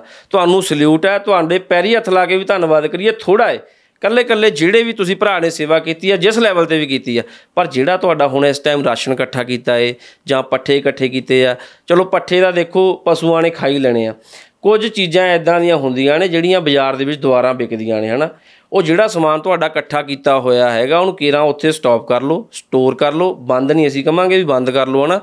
ਬੜਿਆਂ ਲੋਕਾਂ ਨੇ ਸਾਨੂੰ ਵੀ ਮ- ਬੁਰਾ ਕਹਿਣਗੇ ਗਾਲਾਂ ਕੱਢਣਗੇ ਕੋਈ ਦਿੱਕਤ ਨਹੀਂ ਪਰ ਅਸੀਂ ਇਹ ਚਾਹੁੰਦੇ ਆ ਸਾਨੂੰ ਗਾਲਾਂ ਕੱਢਣ ਨਾਲ ਅ, ਸਾਡਾ ਕੁਝ ਘਸਣਾ ਨਹੀਂਗਾ ਪਰ ਅਸੀਂ ਇਹ ਲੋਕਾਂ ਨੂੰ ਦੱਸਣਾ ਚਾਹੁੰਦੇ ਆ ਬਾਈ ਆਰਾਮ ਨਾਲ ਜਾ ਕੇ ਆਪਣੇ ਸੇਵਾ ਕਰੋ। ਅੱਜ ਵੀ ਮੈਨੂੰ ਬੜੀਆਂ ਫੋਨ ਆਏ ਵੀ ਭਾਜੀ ਯਾਰ ਅਸੀਂ ਇਦਾਂ ਮੈਂ ਕਿਹਾ ਬਾਈ ਰੁਕ ਜਾਓ, ਪੰਜ ਚਾਰ ਦਿਨ ਵੇਟ ਕਰੋ, ਇਧਰਲਾ ਇਲਾਕਾ ਬਿਲਕੁਲ ਠੀਕ ਹੋ ਗਿਆ, ਜਿਹੜੇ ਲੋਕਾਂ ਕੋਲੇ ਸਮਾਨ ਪਹੁੰਚਿਆ, ਉਹਨਾਂ ਦਾ ਲੰਘਣ ਦੇ ਉਹਨੇ ਦਿਨ, ਫਿਰ ਆਪਾਂ ਉਸ ਤੋਂ ਬਾਅਦ ਫਿਰ ਪਹੁੰਚਾਂਗੇ। ਦੂਜੇ ਇਲਾਕਿਆਂ ਦੇ ਵਿੱਚ ਜਾਵਾਂਗੇ ਪਰ ਮੈਂ ਕਿਹਾ ਇੱਕ ਕੋਆਰਡੀਨੇਸ਼ਨ ਕਰਕੇ ਚੱਲੋ। ਇਹ ਨਹੀਂਗਾ ਯਾਰ ਮੈਂ ਪਿੰਡ ਦੇ ਵਿੱਚ ਟਰਾਲੀਆਂ ਭਰੀਆਂ ਮੈਂ ਕਿਸੇ ਨੂੰ ਪੁੱਛਣਾ ਨਹੀਂਗਾ ਮੈਂ ਗਿਆ ਉੱਥੇ ਜੀ ਕਿਸੇ ਬੰਦੇ ਨੇ ਬੁਲਾਇਆ ਮੈਨੂੰ ਉੱਥੇ ਤੁਸੀਂ ਲਾਇਆ ਹੋ ਫਿਰ ਉਹ ਗੱਲਾਂ ਦਾ ਕੀ ਫਾਇਦਾ? ਇਹ ਤਾਂ ਸੰਸਥਾਵਾਂ ਵਿੱਚ ਵੀ ਬਹੁਤ ਕੁਝ ਹੁੰਦਾ। ਬੜੀਆਂ ਸੰਸਥਾਵਾਂ ਜਿਹੜੀਆਂ ਆਪਸ ਦੇ ਵਿੱਚ ਕੋਆਰਡੀਨੇਟ ਕਰਕੇ ਨਹੀਂ ਤੁਰਦੀਆਂ। ਬਿਲਕੁਲ। ਉਹਦਾ ਨੁਕਸਾਨ ਲੋਕਾਂ ਨੂੰ ਭਰਨਾ ਪੈਂਦਾ। ਬਿਲਕੁਲ ਜੀ। ਮੇਰੀ ਈਗੋ ਹੈ ਕਿਸੇ ਐਨਜੀਓ ਨਾਲ। ਤਾਂ ਮੈਂ ਉਹਦੇ ਨਾਲ ਬੁਲਾ ਨਹੀਂ ਰਿਹਾ ਉਹਨੂੰ ਪੁੱਛ ਨਹੀਂ ਰਿਹਾ ਉਹਨਾਂ ਸਿੱਖ ਨਹੀਂ ਰਿਹਾ। ਉਹਦਾ ਨੁਕਸਾਨ ਤਾਂ ਦਾਨ ਦਾ ਹੋ ਰਿਹਾ ਨਾ। ਬਿਲਕੁਲ। ਤੁਸੀਂ ਤਾਂ ਹਜ਼ਾਰਾਂ ਵਾਰ ਇਹ ਗੱਲਾਂ ਕਹੀਆਂ ਨੇ। ਵੀ ਬਾਈ ਆਓ ਸਾਡੇ ਕੋਲ ਆਓ ਡੋਨਰ ਇਧਰੋਂ ਦੇਵਾਂਗੇ। ਮਿਲੋ ਆ ਕੇ, ਵੀ ਅਸੀਂ ਪਹਿਲ ਕਰ ਲੈਂਦੇ ਆ ਸਾਡੀ ਇੱਕ ਜਿਹੜੀ ਫਾਊਂਡੇਸ਼ਨ ਪਹਿਲ ਕਰ ਲੈਂਦੀ ਆ, ਵੀ ਤੁਸੀਂ ਆ ਕੇ ਸਾਨੂੰ ਮਿਲੋ ਤਾਂ ਸਹੀ। ਪਰ ਕਿਤੇ ਨਾ ਕਿਤੇ ਉਹੀ ਈਗੋ ਫੈਕਟਰ ਰਹਿੰਦਾ ਹੈ ਅੱਗੇ ਮਾਈਂਡ ਦੇ ਵਿੱਚ ਕਹਿ ਲਈਏ ਜਾਂ ਜ- ਵੀ ਯਾਰ ਮੈਂ ਕਿਉਂ ਜਾਵਾਂ, ਹਨਾ? ਵੀ ਮੈਂ ਕਿਉਂ ਕਰਾਂ? ਹੁਣ ਸਾਡੇ ਦਿਮਾਗ 'ਚ ਆਈ ਨਹੀਂ ਅਸੀਂ ਹਮੇਸ਼ਾ ਫੋਨ ਕਰਦੇ ਆਂ ਬਈ ਬਾਈ ਤੁਸੀਂ ਸਾਨੂੰ ਦੱਸ ਦਿਓ ਯਾਰ ਅਸੀਂ ਤੁਹਾਡੇ ਨਾਲ ਚੱਲਦੇ ਆਂ ਹੁਣ ਈਵਨ ਕਿ ਅਸੀਂ ਇਕੱਠੇ ਚੱਲੇ ਆਂ ਬਿਲਕੁਲ ਬਿਲਕੁਲ ਬਿਲਕੁਲ ਬਿਲਕੁਲ। ਬਿਲਕੁਲ ਇਕੱਠੇ ਚੱਲੇ ਆਂ ਸਾਰੇ ਪੰਜਾਬ ਦੇ ਵਿੱਚ ਸਭ ਤੋਂ ਵੱਡੀ ਕਮੀ ਇਹੀ ਆ ਹਰ ਬੰਦੇ ਨੂੰ ਲੱਗਦਾ ਕਿ ਮੈਂ ਹੀ ਬਹੁਤ ਹੁਸ਼ਿਆਰ ਹਾਂ ਤੇ ਬਾਕੀ ਸਾਰੇ ਐਂ ਤੁਰੇ ਫਿਰਦੇ ਨੇ। ਔਰ ਜਿਹਦੇ ਕਰਕੇ ਨੁਕਸਾਨ ਲੋਕਾਂ ਦੇ ਪੈਸਿਆਂ ਦਾ ਹੋ ਰਿਹਾ। ਹੁਣ ਮੈਂ ਦੱਸਣਾ ਚਾਹਨਾ ਕੈਮਰੇ ਦੇ ਕਿ ਬੜੇ ਲੋਕ ਸਾਨੂੰ ਫੋਨ ਕਰਦੇ ਨੇ ਕਿ ਦਾਨ ਭਾਜੀ ਦਾਨ ਭਾਜੀ। ਮੈਂ ਬਿਲਕੁਲ ਮਨਾ ਕਰ ਰਿਹਾ ਕਿ ਜਦੋਂ ਤੱਕ ਸਾਨੂੰ ਮਹਿਸੂਸ ਨਹੀਂ ਹੁੰਦਾ ਕਿ ਬਈ ਇੱਥੇ ਲੋੜ ਹੈ ਉਦੋਂ ਤੱਕ ਅਸੀਂ ਕਿਸੇ ਦਾ ਦਾਨ ਨਹੀਂ ਲਵਾ ਸਕਦੇ। ਇਹ ਨਹੀਂ ਕਿ ਮੈਂ ਤੁਹਾਡੇ ਕੋਲ ਇਕੱਠੇ ਕਰਾ ਲਾਂ ਮੈਂ ਹੁਣ ਅਸੀਂ ਪਿੱਛੇ ਗਏ ਆ ਟਰਾਲੀ ਲੈ ਕੇ ਦਵਾਈਆਂ ਦੀ। ਜੀ।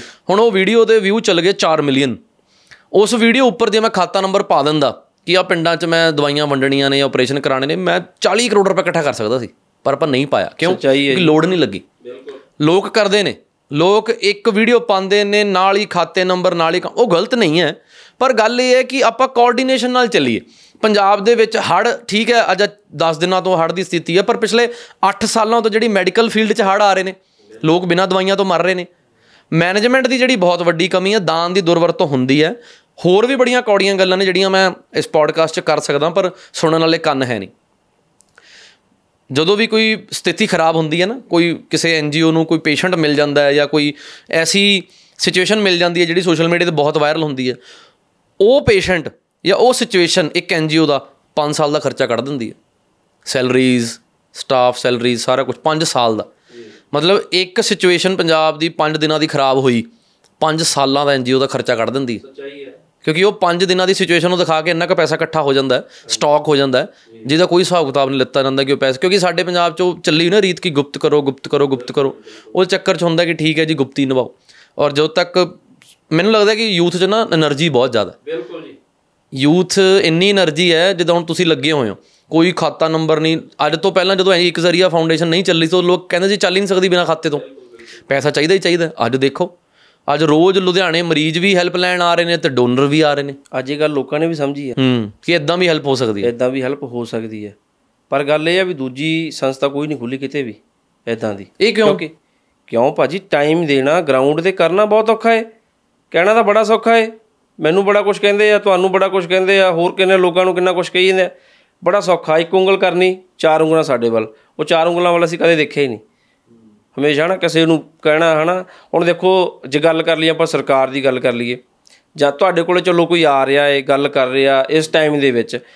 ਬੜਾ ਸਾਡੇ ਕੋਲ ਟਾਈਮ ਪਿਆ ਖੁੱਲਾ ਹੋਰ ਗੱਲਾਂ ਕਰਨ ਵਾਸਤੇ। ਅੱਜ ਤਾਂ ਇਹ ਸੀਗਾ ਵੀ ਕੋਈ ਮੈਨੇਜਮੈਂਟ ਬਣੇ, ਕੋਈ ਤਰੀਕਾ ਬਣੇ ਇਦਾਂ ਦਾ ਵੀ ਬਾਈ ਤੁਸੀਂ ਕਿੰਨੀਆਂ ਸੰਸਥਾ- ਸੰਸਥਾਵਾਂ ਹੋ, ਕੀ ਕੰਮ ਕਰਨਾ ਚਾਹੁੰਦੇ ਹੋ ਹਨਾ? ਕਿੱਦਾਂ ਆਪਾਂ ਇਸ ਪਿੰਡ ਦੇ ਵਿੱਚ ਕਿੰਨੀ ਪਾਪੂਲੇਸ਼ਨ ਹੈ ਇੱਕ ਮੈਂ ਬੜੀ ਤੁਹਾਨੂੰ ਵਧੀਆ ਗੱਲ ਦੱਸਦਾ। ਉੱਥੇ ਇੱਕ ਟੀਮ ਬੈਠੀ ਹੋਈ ਸੀਗੀ ਮੈਡੀਕਲੀ ਸਾਨੂੰ ਵੀ ਉਹਨਾਂ ਤੋਂ ਕੁਝ ਗੱਲਾਂ ਅਸੀਂ ਸਿੱਖੀਆਂ ਉਹਨਾਂ ਤੋਂ। ਉਹਨਾਂ ਕੋਲ ਇੱਕ ਲਿਸਟ ਸੀਗੀ ਪਿੰਡ ਦੀ ਕਿੰਨੀ ਪਾਪੂਲੇਸ਼ਨ ਆ। ਪੂਰਾ ਬਾਇਓਡਾਟਾ ਕੱਢ ਕੇ ਬੈਠੇ ਹੋਏ ਸੀਗੇ। ਸਰਕਾਰ ਦੇ ਥਰੂ ਵੈਰੀ ਗੁੱਡ ਪੂਰਾ ਉਹਨਾਂ ਨੇ। ਕਹਿੰਦੇ ਵੀ ਇੱਥੇ 700 ਇੰਨੇ ਬੰਦੇ ਰਹਿੰਦੇ ਨੇ। ਆ ਘਰ ਆ ਨਾਮ। ਸਾਨੂੰ ਇੰਨਾ ਈਜੀ ਹੋਇਆ। ਉਹ ਘਰ ਘਰ ਤੱਕ ਜਾਣਾ ਸਾਨੂੰ ਸਾਰੀਆਂ ਚੀਜ਼ਾਂ ਮਿਲ ਗਈਆਂ ਉੱਥੇ। ਵੈਰੀ ਗੁੱਡ ਇਹ ਮੈਨੂੰ ਲੱਗਦਾ ਪੰਜਾਬ ਦੇ ਮੁੰਡਿਆਂ ਨੂੰ ਇਹ ਚੀਜ਼ਾਂ ਰੱਖਣੀਆਂ ਚਾਹੀਦੀਆਂ। ਬਿਲਕੁਲ ਜਿਹੜੇ ਪਿੰਡ ਤੇ 13000 ਪਿੰਡ ਨੇ ਪੰਜਾਬ ਚੋਂ। ਯਾਰ ਇੱਕ ਨੌਜਵਾਨ ਤਾਂ ਪੰਜਾਬ ਪਰ ਨੌਜਵਾਨ ਵੀ ਵਿਚਾਰੇ ਕੀ ਕਰਨ? ਪਿੰਡ ਦੇ ਜਿਹੜੇ ਜ਼ਿਆਦਾ ਮੌਤਵਾਰ ਹੁੰਦੇ ਨੇ ਵੱਡੇ ਹੁੰਦੇ ਨੇ ਉਹ ਕਿੱਥੇ ਜਵਾਨਾਂ ਨੂੰ ਗਾਲਦੇ ਨਹੀਂ? ਨਹੀਂ ਗੋਲ ਹੁਣ ਸਾਡੇ ਵਰਗਿਆਂ ਨੂੰ ਤਾਂ ਇਹ ਕਹਿ ਦੇਣਗੇ ਕਿ ਲੈ ਮੁੱਛਾਂ ਦੇਖੋ ਇਹਨਾਂ ਦੀਆਂ ਇਹਨਾਂ ਦੇ ਕੱਪੜੇ ਦੇਖੋ ਫੁਕਰੇ ਦੇ ਬਾਲ ਦੇਖੋ ਇਹ ਸੇਵਾ ਕਰਨਗੇ। ਇਹ ਬੜੀ ਵੱਡੀ ਮਾਰ ਹੈ। ਬਹੁਤ ਵੱਡੀ ਜੀ। ਅੱਜ ਉਹਨਾਂ ਲੋਕਾਂ ਨੂੰ ਵੀ ਪੋਡਕਾਸਟ ਸੁਣਨ ਵਾਲਿਆਂ ਨੂੰ ਇਹ ਗੱਲ ਧਾਰ ਲੈਣੀ ਚਾਹੀਦੀ ਹੈ ਕਿ ਕਦੀ ਵੀ ਬੰਦੇ ਦਾ ਪਹਿਰਾਵਾ ਸ਼ਕਲ ਦੇਖ ਕੇ ਉਹਨੂੰ ਜੱਜ ਨਹੀਂ ਕਰੀਦਾ।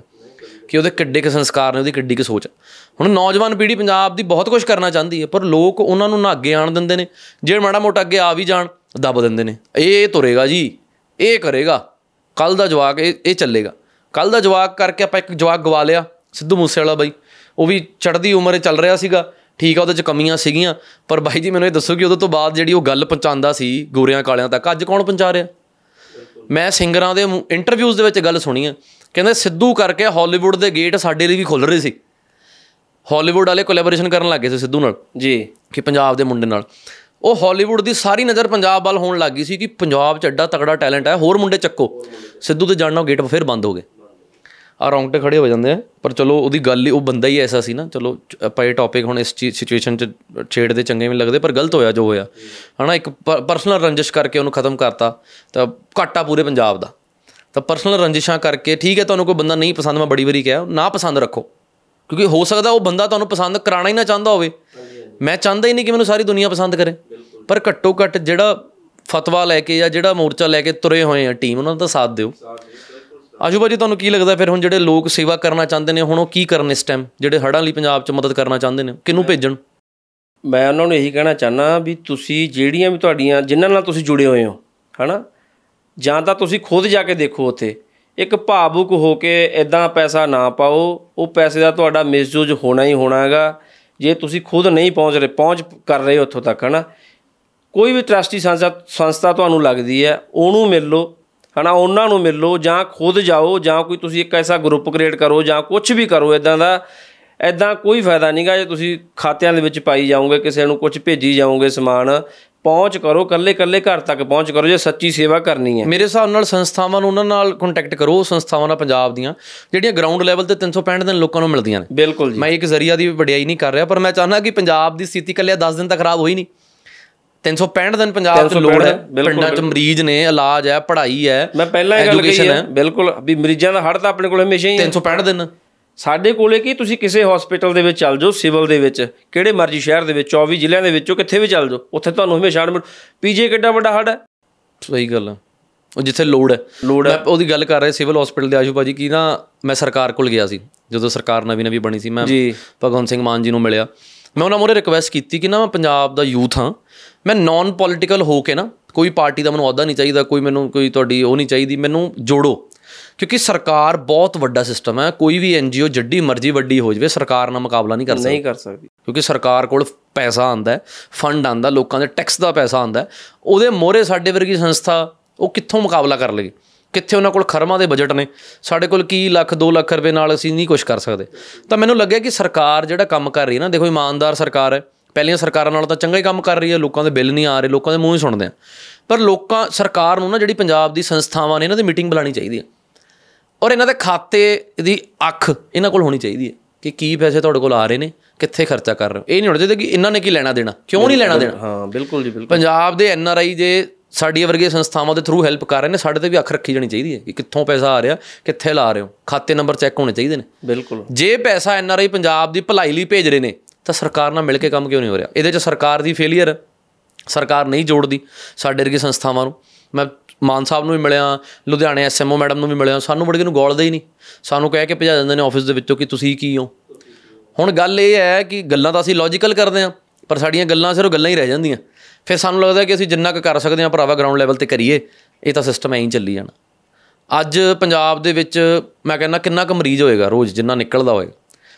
ਹਸਪੀਟਲ 'ਚ ਡਾਕਟਰ ਤਨਖਾਹਾਂ ਤਾਂ ਲੈ ਹੀ ਰਹੇ ਨੇ ਆਪਾਂ ਡਾਕਟਰ ਹਰਮਨ ਦੀ ਗੱਲ ਕਰ ਰਹੇ ਸੀ ਜੀਰੇ ਤੋਂ। ਜੀ ਹਾਂਜੀ ਰਾਜੀ ਤੋਂ। ਚੰਗੇ ਡਾਕਟਰ ਵੀ ਤਾਂ ਹੈਗੇ ਨੇ। ਬਿਲਕੁਲ ਬਿਲਕੁਲ। ਹੁਣ ਉਹਨਾਂ ਨਾਲ ਸਾਡਾ ਪੋਡਕਾਸਟ ਹੋਇਆ ਸੀ ਉਹ ਕਿਸੇ ਕਾਰਨ ਆਵਾਜ਼ ਖਰਾਬ ਹੋ ਗਈ ਫਿਰ ਕਰਾਂਗੇ ਆਪਾਂ। ਜੀ। ਤਾਂ ਮੈਂ ਇਹ ਕਹਿਣਾ ਚਾਹੁੰਦਾ ਕਿ ਪੰਜਾਬ ਬੜੇ ਵਧੀਆ ਤਰੀਕੇ ਨਾਲ ਬਚ ਸਕਦਾ। ਔਰ ਜਿੰਨਾ ਲੋਕ ਦਾਨ ਦੇ ਰਹੇ ਨੇ ਪੰਜਾਬ ਨੂੰ ਜਾਂ ਪੰਜਾਬੀ ਕਰ ਰਹੇ ਨੇ ਉਹਦੇ 10ਵੇਂ ਹਿੱਸੇ ਨਾਲ ਜੇ 100 ਕਰੋੜ ਦਾਨ ਹੋ ਰਿਹਾ ਨਾ ਮਹੀਨੇ ਦਾ ਜੀ, ਜੀ, ਪੰਜਾਬ 'ਚ ਸਿਰਫ 10 ਕਰੋੜ ਨਾਲ ਪੰਜਾਬ ਦਾ ਭਲਾ ਹੋ ਸਕਦਾ ਇਹ ਔਨ ਕੈਮਰਾ ਮੈਂ ਕਹਿ ਰਿਹਾ।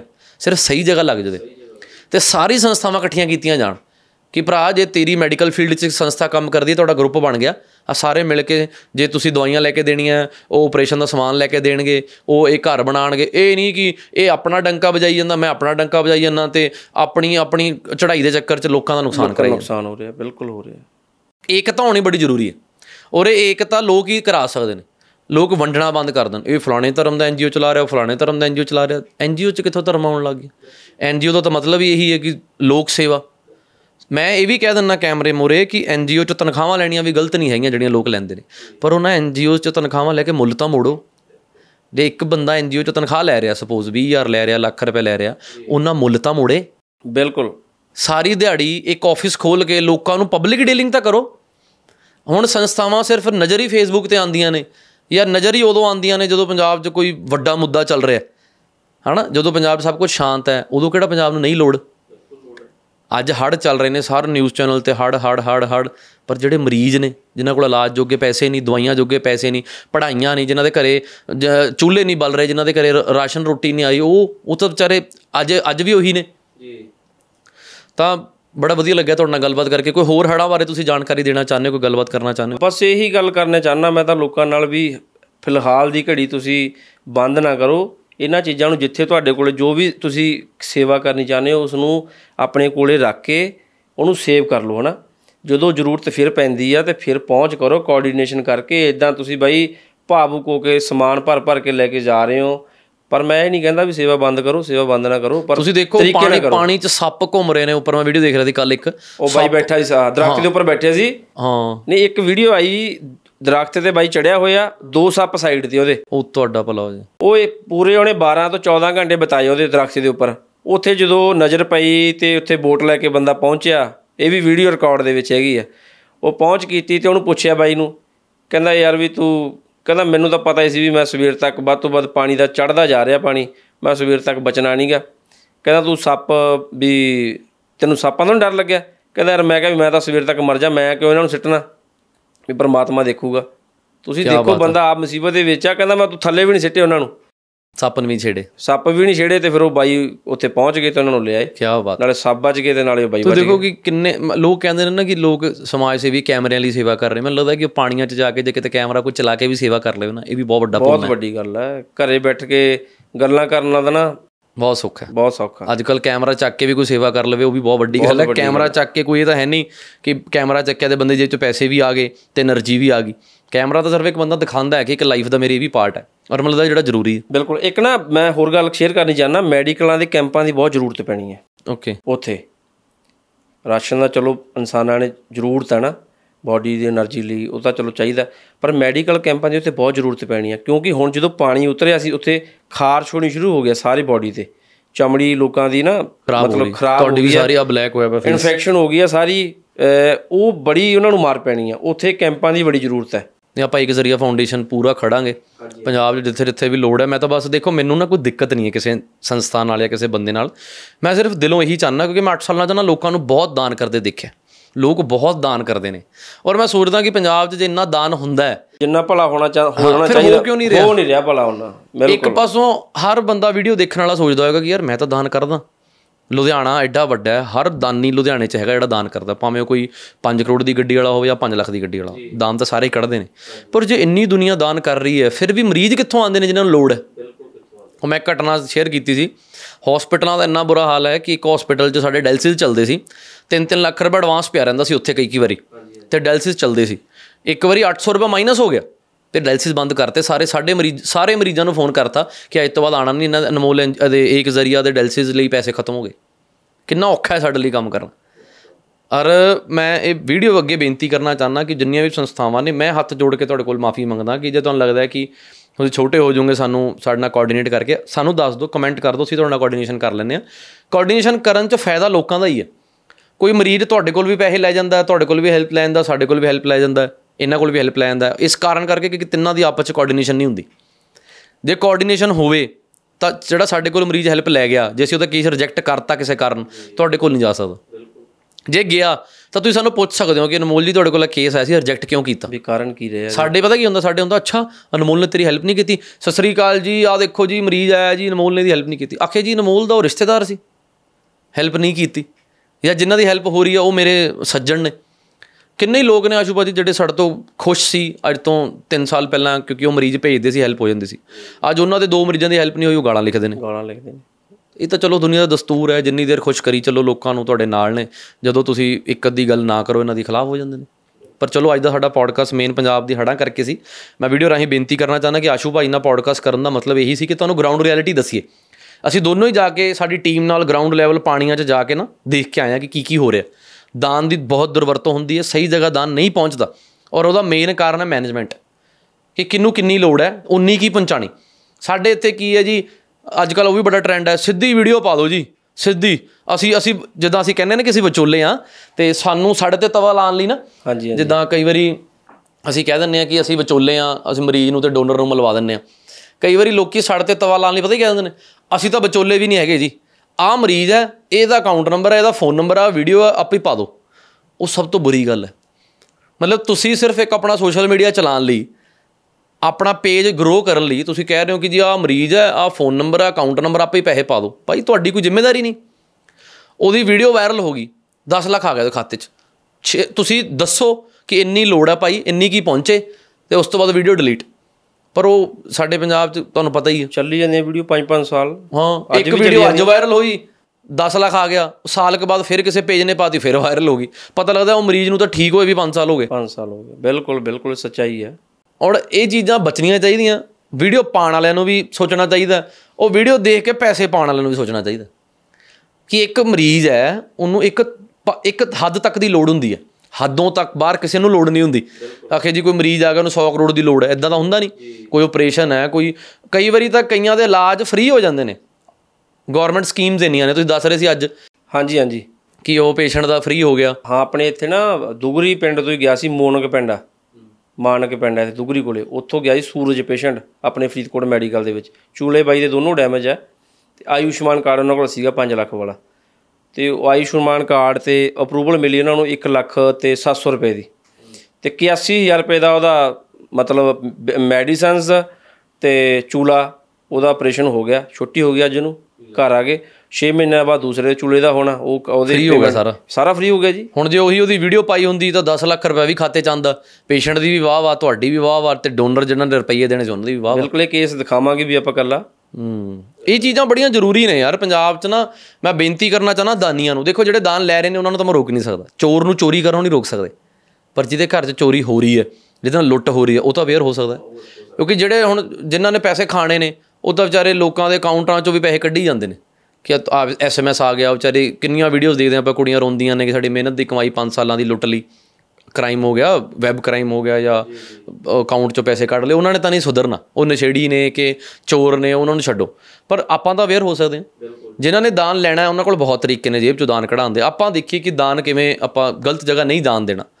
ਹੋ ਸਕੇ ਆਪਣੇ ਹੱਥੀਂ ਕਰੋ। ਜਿਹੜੇ ਐਨ ਆਰ ਆਈ ਨੇ ਤੁਹਾਡਾ ਕੋਈ ਤਾਂ ਭਰੋਸੇ ਵਾਲਾ ਯਾਰ ਮਿੱਤਰ ਦੋਸਤ ਇੰਡੀਆ ਰਹਿੰਦਾ ਹੋਵੇਗਾ ਨਹੀਂ ਰਹਿੰਦਾ ਤੁਸੀਂ ਕਦੀ ਇੰਡੀਆ ਚੱਕਰ ਲਾਓ ਸਾਲ 2 ਸਾਲ ਬਾਅਦ ਆ ਕੇ 10 15 ਪਰਿਵਾਰਾਂ ਦੀ ਮਦਦ ਕਰ ਦਿਓ ਪਰ ਕਿਉਂ ਉੱਥੇ ਹਰ ਮਹੀਨੇ 5-500 ਡਾਲਰ 1000 ਡਾਲਰ ਭੇਜ ਦਿਓ ਕਿ ਰੱਬ ਦੇਖੇਗਾ ਕਿੱਥੇ ਸੇਵਾ ਲੱਗ ਰਹੀ ਹੈ? ਇੱਕ ਜ਼ਰੀਆ ਫਾਊਂਡੇਸ਼ਨ ਨਾਲ ਵੀ ਜੁੜਨ ਦਾ ਤੁਹਾਨੂੰ ਇਹ ਫਾਇਦਾ ਹੈ ਕਿ ਸਾਨੂੰ ਕੋਈ ਤੁਹਾਡਾ ਦਾਨ ਨਹੀਂ ਚਾਹੀਦਾ। ਤੁਹਾਡੇ ਕੋਲ ਕੋਈ ਮਰੀਜ਼ ਆਵੇ ਤੁਹਾਨੂੰ ਫੋਨ ਆਵੇ ਸਾਨੂੰ ਦੱਸੋ ਅਸੀਂ ਤੁਹਾਨੂੰ ਵੈਰੀਫਾਈ ਕਰਕੇ ਦਵਾਂਗੇ ਉਹਦੇ ਘਰ ਦੀ ਇਨਕੁਆਇਰੀ ਉਹਦਾ ਇੱਕ ਦੱਸ ਰਿਹਾ ਸੀ ਕੇਸ ਥੋੜੇ ਦਿਨ ਪਹਿਲਾਂ ਆਇਆ ਇੱਕ ਬੰਦਾ ਕਹਿੰਦਾ ਮੇਰੇ ਗਵਾਂਢ 'ਚ ਨਾ ਬੰਦਾ ਮਰ ਗਿਆ ਲੇਡੀਜ਼ ਮਰ ਗਈ ਤੇ ਉਹਦੇ ਕੋਲ ਸੰਸਕਾਰ ਦਿਓ ਕਿ ਪੈਸੇ ਨਹੀਂ ਉਹ ਰੋ ਰਹੀ ਹੈ। ਉਹ ਬੰਦੇ ਨੇ ਸਾਨੂੰ ਚੀਕਾਂ ਦੀਆਂ ਆਡੀਓਜ਼ ਭੇਜਤੀਆਂ ਐਂਬੂਲੈਂਸ ਦੀ ਫੋਟੋ ਭੇਜਤੀ ਲਾਸ਼ ਦੀ ਫੋਟੋ ਭੇਜਤੀ ਅਸੀਂ ਹੈਰਾਨ ਕਿ ਯਾਰ ਅਸੀਂ ਜਦੋਂ ਕੇਸ ਦੇਖਦੇ ਹਾਂ ਤੁਸੀਂ ਵੀ ਦੇਖਦੇ ਹੋ ਨਾ ਸਾਨੂੰ ਪਤਾ ਲੱਗ ਜਾਂਦਾ ਕਿ ਯਾਰ ਥੋੜਾ ਜਿਹਾ ਸ਼ੱਕ ਹੋ ਰਿਹਾ। ਉਹਦੇ ਤੇ ਚਲੋ ਮੈਂ ਸ਼ੱਕ ਦਾ ਵੀ ਕਾਰਨ ਦੱਸ ਦਿੰਦਾ ਉਹਨੇ ਐਂਬੂਲੈਂਸ ਦੀ ਫੋਟੋ ਭੇਜੀ ਮਹਾਰਾਸ਼ਟਰ ਦਾ ਨੰਬਰ ਫੋਟੋ ਥੋੜੀ ਬਲਰ ਸੀ। ਚਲੋ ਬੜੀਆਂ ਗੱਲਾਂ ਨੇ ਮੈਂ ਸਾਰੀਆਂ ਦੱਸਤੀਆਂ ਫਿਰ ਤਾਂ ਲੋਕਾਂ ਨੂੰ ਪਤਾ ਲੱਗਣਾ ਸ਼ਹਿਰੀ ਹੋ ਜਾਣੀ। ਅਸੀਂ ਫੜ ਲੈਂਦੇ ਹਾਂ ਹਮੇਸ਼ਾ ਨੂੰ ਕਿ ਕਿਹੜਾ ਸੱਚ ਹੈ ਕਿਹੜਾ ਝੂਠ ਹੈ ਤੇ ਸਾਡੇ ਟੀਮ ਮੈਂਬਰ ਇਸ਼ੂ ਨੇ ਉਹ ਦੇਖਿਆ ਗਰੁੱਪ ਚ ਪਾਇਆ ਕਹਿੰਦੇ ਯਾਰ ਭਾਜੀ ਸ਼ੱਕ ਹੋ ਰਿਹਾ। ਮੈਂ ਕਿਹਾ ਤੂੰ ਇਦਾਂ ਕਰ ਸ਼ੱਕ ਹੋ ਰਿਹਾ ਆਧਾਰ ਕਾਰਡ ਮੰਗਾ ਲਿਆ। ਉਹ ਬੰਦਾ ਐਡਾ ਉਸਤਾਦ ਉਹਨੇ ਆਧਾਰ ਕਾਰਡ ਵੀ ਭੇਜਤਾ ਕਿ ਆ ਮੇਰਾ ਘਰ ਆ ਜੋ ਪਟਿਆਲੇ ਦੇ ਕੋਲ। ਸਾਡਾ ਟੀਮ ਮੈਂਬਰ ਉਸ ਤੋਂ ਉਸਤਾਦ ਉਹਨੇ ਚੱਕ ਕੇ ਬੰਦਾ ਹੀ ਭੇਜਤਾ ਘਰੇ। ਕਹਿੰਦਾ ਚੱਲ 5 ਮਿੰਟ 'ਚ ਮੇਰਾ ਬੰਦਾ ਆ ਰਿਹਾ। ਜਦੋਂ ਬੰਦਾ ਉਹਦੇ ਘਰ ਪਹੁੰਚਿਆ ਕੋਈ ਡੈਥ ਹੀ ਨਹੀਂ ਹੋਈ ਕਹਿੰਦਾ ਸਾਡੇ ਗਵਾਂਢ 'ਚ ਤਾਂ। ਆਧਾਰ ਕਾਰਡ ਕਿਸੇ ਹੋਰ ਦਾ ਫੋਟੋਆਂ ਕਿਸੇ ਹੋਰ ਦੀਆਂ ਉਹ ਕੋਈ ਨਸ਼ੇੜੀ ਬੰਦਾ 2-4000 ਰੁਪਏ ਮੰਗ ਰਿਹਾ ਸੀ। ਬਾਅਦ ਚੋਂ ਗਾਲਾਂ ਕੱਢੇ ਸਾਡੇ ਟੀਮ ਮੈਂਬਰ ਨੂੰ ਕਿ ਤੁਸੀਂ ਫਰਾਡ ਹੋ ਤੁਸੀਂ ਹੈਲਪ ਨਹੀਂ ਕਰਦੇ ਤੁਸੀਂ 2 ਘੰਟੇ ਲਾਤੇ ਹੈਲਪ ਕਰਨ ਨੂੰ। ਕਿ ਬੰਦਾ ਮਰ ਗਿਆ ਉਹਨੂੰ ਫੂਕਣਾ ਹੀ ਹੈ ਉਹਦਾ ਸੰਸਕਾਰ ਹੀ ਹੋਣਾ 2 ਘੰਟੇ ਰੁਕ ਕੇ ਹੋ ਜੂ ਜੇ ਤੇਰੇ ਕੋਲ ਪੈਸੇ ਹੈ ਨਹੀਂ। ਬਿਲਕੁਲ। ਤਾਂ ਲੋਕ ਇਸ ਹੱਦ ਤੱਕ ਗਿਰ ਜਾਂਦੇ ਨੇ ਦਾਨ ਲੈਣ ਲਈ। ਤਾਂ ਸੋਚੋ ਉਹਨਾਂ ਨੇ ਨਹੀਂ ਹਟਣਾ। ਉਹਨੇ ਇੱਕ ਸ਼ਿਕਾਰ ਛੱਡ ਕੇ ਦੂਜੇ ਕੋਲ ਚਲ ਜਾਣਾ। ਪਰ ਜਿਹੜੇ ਦਾਨ ਕਰਨ ਵਾਲੇ ਨੇ ਉਹ ਜ਼ਰੂਰ ਸੁਧਰ ਸਕਦੇ ਹਾਂ ਸੁਧਰਨਾ ਚਾਹੀਦਾ ਅਵੇਅਰ ਹੋਣਾ ਚਾਹੀਦਾ ਇਹਨਾਂ ਚੀਜ਼ਾਂ ਨੂੰ ਦੇਖ ਕੇ ਬਹੁਤ ਲੋੜ ਹੈ। ਔਰ ਪੰਜਾਬ ਦੀਆਂ ਸੰਸਥਾਵਾਂ ਨੂੰ ਵੀ ਬੇਨਤੀ ਹੈ ਕਿ ਭਾਈ ਪੰਜਾਬ 'ਚ ਹੜ ਸਿਰਫ ਆ 12-15 ਦਿਨ ਨਹੀਂ ਹੈਗੇ 365 ਦਿਨ ਚੱਲਦੇ ਨੇ। ਅਗੇ ਦੇਖੋ ਜੇ ਤਾਂ ਤੁਸੀਂ ਕਰ ਰਹੇ ਹੋ ਫ੍ਰੀ ਸੇਵਾ ਕੋਈ ਤਨਖਾਹ ਨਹੀਂ ਫਿਰ ਤਾਂ ਮੈਂ ਮਜਬੂਰੀ ਸਮਝਦਾ ਕਿ ਚਲੋ ਤੁਸੀਂ ਘਰ ਵੀ ਚਲਾਣਾ ਹੈ ਤੁਸੀਂ ਸਭ ਕੁਝ ਕਰਨਾ ਪਰ ਜੇ ਤੁਸੀਂ ਇੱਕ ਐਨਜੀਓ ਤੋਂ ਸੈਲਰੀ ਲੈ ਰਹੇ ਹੋ ਖਾਤਿਆਂ 'ਚ ਦੇਖੋ ਤੁਹਾਡੇ ਖਾਤੇ ਬੋਲਣਗੇ ਕੱਚੇ 'ਚ ਲੈ ਰਹੇ ਹੋ ਕਿ ਪੱਕੇ 'ਚ ਲੈ ਰਹੇ ਹੋ ਤੁਹਾਡਾ ਰੱਬ ਜਾਣਦਾ ਹੈ, ਤੁਸੀਂ ਜਾਣਦੇ ਹੋ। ਪਰ ਜੇ ਤੁਸੀਂ ਐਨਜੀਓ 'ਚ ਲੋਕਾਂ ਦੇ ਹੱਕ ਦੀ ਕਮਾਈ 'ਚੋਂ ਪੈਸੇ ਲੈ ਰਹੇ ਹੋ ਤਾਂ ਉਹਨਾਂ ਕੰਮ ਦਿਓ। ਦਾਨ 'ਚੋਂ ਤਨਖਾਹ ਲੈਣੀ ਗਲਤ ਨਹੀਂ ਹੈ ਪਰ ਮੈਂ ਕਲੀਅਰ ਕਰਦਾ ਕਿ ਮੇਰੀ ਕੋਈ ਤਨਖਾਹ ਨਹੀਂ ਹੈ ਇੱਕ ਜ਼ਰੀਆ ਫਾਊਂਡੇਸ਼ਨ 'ਚ ਮੈਂ ਕੋਈ ਸੈਲਰੀ ਨਹੀਂ ਲੈਂਦਾ ਨਾ ਕਦੀ ਲਵਾਂਗਾ ਪਰ ਲੈਣੀ ਗਲਤ ਨਹੀਂ ਹੈ ਜੇ ਕੋਈ ਲੈਂਦਾ ਕਿਸੇ ਵੀ ਐਨਜੀਓ 'ਚ। ਪਰ ਉਹਨਾਂ ਕੰਮ ਜ਼ਰੂਰ ਦੇਣਾ ਚਾਹੀਦਾ। ਮੁੱਲ ਮੋੜਨਾ ਚਾਹੀਦਾ। ਹਾਂ ਇਹ ਨਾ ਹੋਵੇ ਮੈਂ ਤਨਖਾਹ ਪਾਈ ਫਿਰਾਂ ਆਪਣੀ ਤੇ ਮੈਂ ਸਾਰਾ ਦਿਨ ਕਰਾਂ ਕੱਖ ਨਾ। ਜਿੰਨੀਆਂ ਵੀ ਸੰਸਥਾਵਾਂ ਨੇ ਜੋ ਸੈਲਰੀ ਲੈਂਦੀਆਂ ਨੇ 8 ਘੰਟੇ 12 ਘੰਟੇ ਰੋਜ਼ ਲੋਕਾਂ ਨੂੰ ਦੇਣ। ਬਿਲਕੁਲ ਜੀ। ਸੋਸ਼ਲ ਮੀਡੀਆ ਤੇ ਦੱਸਣ ਕਿ ਭਾਈ ਅਸੀਂ ਪੇਡ ਆ ਜਾਂ ਨਹੀਂ ਵੀ ਦੱਸਣਾ ਕਿ ਆ ਅਸੀਂ ਕੰਮ ਕਰ ਰਹੇ ਹਾਂ ਤੇ ਇਹ ਸਾਡੀ ਸੇਵਾ ਹੈ ਤੇ ਇਹ 'ਚ ਸਾਡੀ ਹੈਲਪ ਕਰੋ। ਅਬ ਸਾਨੂੰ ਇੱਥੇ ਮਿਲੋ ਆ ਕੇ ਕੀ ਗਲਤ ਹੈ ਇਹਦੇ 'ਚ? ਕੁਝ ਗਲਤ ਨਹੀਂ। ਬਿਲਕੁਲ ਸੱਚ ਪਰ ਜੇ ਆਪਾਂ ਦਾਨ ਚੋਂ ਸੈਲਰੀਆਂ ਵੀ ਲੈ ਰਹੇ ਹਾਂ ਕੰਮ ਵੀ ਨਹੀਂ ਕਰ ਰਹੇ ਉਹ ਬਹੁਤ ਗਲਤ ਹੈ। ਉਹ ਗਲਤੀ ਰਹਿਣਾ। ਤਾਂ ਮੇਰੀ ਬੇਨਤੀ ਹੈ ਕਿ ਹੜਾਂ ਦੇ ਦੇ ਵਿੱਚ ਜੇ ਤੁਹਾਨੂੰ ਕਿਸੇ ਚੀਜ਼ ਦੀ ਕੋਈ ਲੋੜ ਹੈ ਸਾਡੀ ਵੀਡੀਓ ਕਿਸੇ ਤੱਕ ਪਹੁੰਚ ਰਹੀ ਹੈ ਸਾਨੂੰ ਹੁਕਮ ਲਾਓ ਤੁਸੀਂ ਕਿ ਤੁਹਾਡੇ ਪਿੰਡ 'ਚ ਆਹ ਚੀਜ਼ ਦੀ ਲੋੜ ਹੈ ਸਾਡੀ ਟੀਮ ਇਨਕੁਆਇਰੀ ਕਰਨ ਪਹੁੰਚੇਗੀ। ਬਿਲਕੁਲ ਪਹੁੰਚਾਂਗੇ। ਪਹੁੰਚਣ ਤੋਂ ਬਾਅਦ ਜੇ ਤੁਹਾਨੂੰ ਲੱਗਿਆ ਕਿ ਹਾਂ ਵੀ ਇੱਥੇ ਲੋੜ ਹੈ ਤੁਹਾਡੇ ਪਿੰਡ ਦੇ ਨਾਲ ਗੱਲ ਕਰਕੇ ਸਰਪੰਚ ਸਾਹਿਬ ਨਾਲ ਗੱਲ ਕਰਕੇ ਖਾਸ ਕਰੋ ਪਿੰਡ ਦੇ ਨੌਜਵਾਨ ਬਿਲਕੁਲ ਜੀ। ਜਿਨ੍ਹਾਂ ਨੂੰ ਭੇਤ ਪਤਾ ਹੁੰਦਾ। ਅਸੀਂ ਕੋਸ਼ਿਸ਼ ਇਹ ਕੀਤੀ ਹੈ। ਅਸੀਂ ਕੋਸ਼ਿਸ਼ ਇਹ ਕੀਤੀ ਉੱਥੋਂ ਦੇ ਪਿੰਡ ਦੇ ਯੰਗਸਟਰ ਹੀ ਲੈ ਜਿਹੜੇ ਮੋਤਬਰ ਬੰਦੇ ਸੀਗੇ ਨੌਜਵਾਨ। ਕਿਹਨੂੰ ਕਿਹਨੂੰ ਲੋੜ ਹੈ ਦੱਸੋ? ਬਿਲਕੁਲ ਲੋੜ ਆ। ਅਸਾਂ ਹੁਣ ਅਸੀਂ ਫਿਰੋਜ਼ਪੁਰ ਡਿਸਟ੍ਰਿਕਟ ਦੇ ਵਿੱਚ ਜਾ ਕੇ ਆਏ ਆ। ਅਸੀਂ ਸੋਖਾ ਮੁੰਡਾ ਉੱਥੇ। ਮੈਂ ਕਹਿੰਦਾ ਉਹਨੂੰ ਮੈਂ ਕਾਲ ਤੇ ਲਵਾਂ ਇੱਕ ਮਿੰਟ। ਜੀ ਜੀ ਜੀ ਲੈ ਸਕਦੇ। ਕਾਲ ਤੇ ਲੈਣਾ ਜੀ। ਸੁੱਖ ਨੂੰ ਅਸੀਂ ਉਹਨਾਂ ਨੂੰ ਨਾਲ ਲੈ ਕੇ ਚੱਲੇ ਆ ਤਾਂ ਜੋ ਜਿਹੜੀਆਂ ਚੀਜ਼ਾਂ ਨੂੰ ਸਾਨੂੰ ਨਹੀਂ ਪਤਾ ਉਹਨਾਂ ਨੂੰ ਪਤਾ ਹੈ ਮੈਂ ਮੈਂ ਦੱਸ ਦੱਸਿਆ ਸੀ ਵੀਡੀਓ 'ਚ ਕਿ ਮੈਂ ਨਾ ਕਦੀ ਪਿੰਡਾਂ 'ਚ ਨਹੀਂ ਜੰਮਿਆ। ਪਿੰਡਾਂ ਪਿੰਡਾਂ 'ਚ ਅਸੀਂ ਵੱਡੇ ਨਹੀਂ ਹੋਏ ਪਰ ਪਿੰਡਾਂ ਨੂੰ ਪਿਆਰ ਬਹੁਤ ਕਰਦੇ ਆ। ਤਾਂ ਪਿੰਡ ਦੇ ਜਿਹੜੇ ਮੁੰਡੇ ਸਾਨੂੰ ਵੀ ਉੱਥੇ ਮਿਲੇ ਸੀ ਕਪੂਰਥਲੇ ਦੇ ਕੋਲ ਵਾਕਈ ਉਹਨਾਂ ਨੇ ਬੜਾ ਪਿਆਰ ਕੀਤਾ ਔਰ ਲਾ ਕੇ ਅੱਗੇ ਆਪ ਟਰਾਲਾ ਆਪਣਾ ਟਰੈਕਟਰ ਤੇ ਲੱਗੇ ਰਹੇ। ਜੀ। ਸੁਖ ਵੀਰੇ ਸਤਿ ਸ਼੍ਰੀ ਅਕਾਲ ਜੀ। ਸਤਿ ਸ਼੍ਰੀ ਅਕਾਲ ਜੀ ਸਤਿ ਸ਼੍ਰੀ ਅਕਾਲ। ਹੋਰ ਠੀਕ ਠਾਕ ਜੀ? ਹਾਂਜੀ ਹਾਂਜੀ ਤੁਸੀਂ ਸੁਣਾਓ ਠੀਕ ਠਾਕ ਹੋ ਜੀ? ਵਧੀਆ ਚੜ੍ਹਦੀ ਕਲਾ ਕਿਰਪਾ ਮਹਾਰਾਜ ਜੀ। ਚਲੋ ਕਿਰਪਾ ਹੀ ਚਾਹੀਦੀ ਹੈ ਚੜ੍ਹਦੀ ਕਲਾ ਚਾਹੀਦੀ ਹੈ ਤੇ ਅ, ਸੁਖ ਵੀਰੇ ਦੱਸਿਓ ਆਪਾਂ ਜਿਹੜਾ 11 ਤਰੀਕ ਤੋਂ ਲੈ ਕੇ ਜਦੋਂ ਪਾਣੀ ਆਇਆ ਸਤਲੁਜ ਦੇ ਵਿੱਚ ਕਿਹੜੇ ਕਿਹੜੇ ਪਿੰਡਾਂ ਦੇ ਵਿੱਚ ਆਪਾਂ ਪਹੁੰਚੇ ਆ ਤੇ ਕਿੱਦਾਂ ਕਿੱਦਾਂ ਸੇਵਾ ਹੋਈ ਹੈ ਇਹ ਸੁਖ ਬਾਈ ਨੇ ਜੀ ਇਹਨਾਂ ਨੂੰ ਆਪਾਂ ਲੈ ਕੇ ਪਹੁੰਚੇ ਸੀ ਇਹਨਾਂ ਦੇ ਜਰੀਏ। ਇਹ ਕਿਹੜੇ ਪਿੰਡ ਤੋਂ ਨੇ? ਇਹ ਮੱਲਾਂ ਵਾਲਾ ਜੀ। ਹਾਂਜੀ ਵੀਰ ਜੀ ਪਹਿਲਾਂ ਤਾਂ ਸਭ ਨੂੰ ਮੇਰੇ ਪਿਆਰ ਭਰੀ ਵੀਰੇ ਸਤਿ ਸ਼੍ਰੀ ਅਕਾਲ ਸਾਰਿਆਂ ਮੇਰੇ ਵੀਰਾਂ ਨੂੰ। ਸੋ ਵੀਰ ਜੀ ਆਪਾਂ ਜਿਹੜਾ ਵਾ 19 ਤਰੀਕ ਤੋਂ ਆ ਰਹੇ ਆ 11 ਤਰੀਕ ਤੋਂ। ਤੁਸੀਂ ਇਹੀ ਆਪਣਾ ਫਿਰੋਜ਼ਪੁਰ ਜ਼ਿਲ੍ਹੇ ਦੇ ਵਿੱਚ ਪਿੰਡ ਨਿਹਾਲਾ ਲਵੇਰਾ ਜੀ। ਕਾਲੇ ਕੇ ਹਥਾੜ ਆਪਣਾ ਪੰਡਾਲਾ ਫੱਤੇਵਾਲਾ ਧੀਰਾ ਘਰ। ਜੀ ਜੀ। ਜਿੱਥੇ ਕਿ ਆਪਾਂ ਨੂੰ ਪਤਾ ਸੀਗਾ ਕਿ 30 ਦੀ 35 35 ਫੁੱਟ ਪਾਣੀ ਹੋਣ ਦੇ ਬਾਵਜੂਦ ਵੀ ਆਪਾਂ ਕਿਸ਼ਤੀਆਂ ਲੈ ਕੇ ਜਿਹੜਾ ਘਰ ਘਰ ਰਾਸ਼ਨ ਵੰਡਿਆ ਸੀ। ਨਹੀਂ ਨਹੀਂ ਬਾਈ ਸਲਾਮ ਹੈ ਤੁਹਾਡੀ ਸੇਵਾ ਨੂੰ। ਵੀਰੇ ਅੱਜ ਕੀ ਸਥਿਤੀ ਹੈ ਪੰਜਾਬ ਦੇ ਵਿੱਚ? ਜੇ ਕਿਸੇ ਨੇ ਕੋਈ ਹੈਲਪ ਕਰਨਾ ਚਾਹੁੰਦੇ ਨੇ ਕੋਈ ਐਨਆਰਆਈ ਵੀਡੀਓ ਦੇਖ ਰਹੇ ਨੇ ਫੋਨ ਬਹੁਤ ਕਰ ਰਹੇ ਨੇ ਉਹ ਕੀ ਕਰਨ ਫਿਲਹਾਲ ਦੀ ਘੜੀ?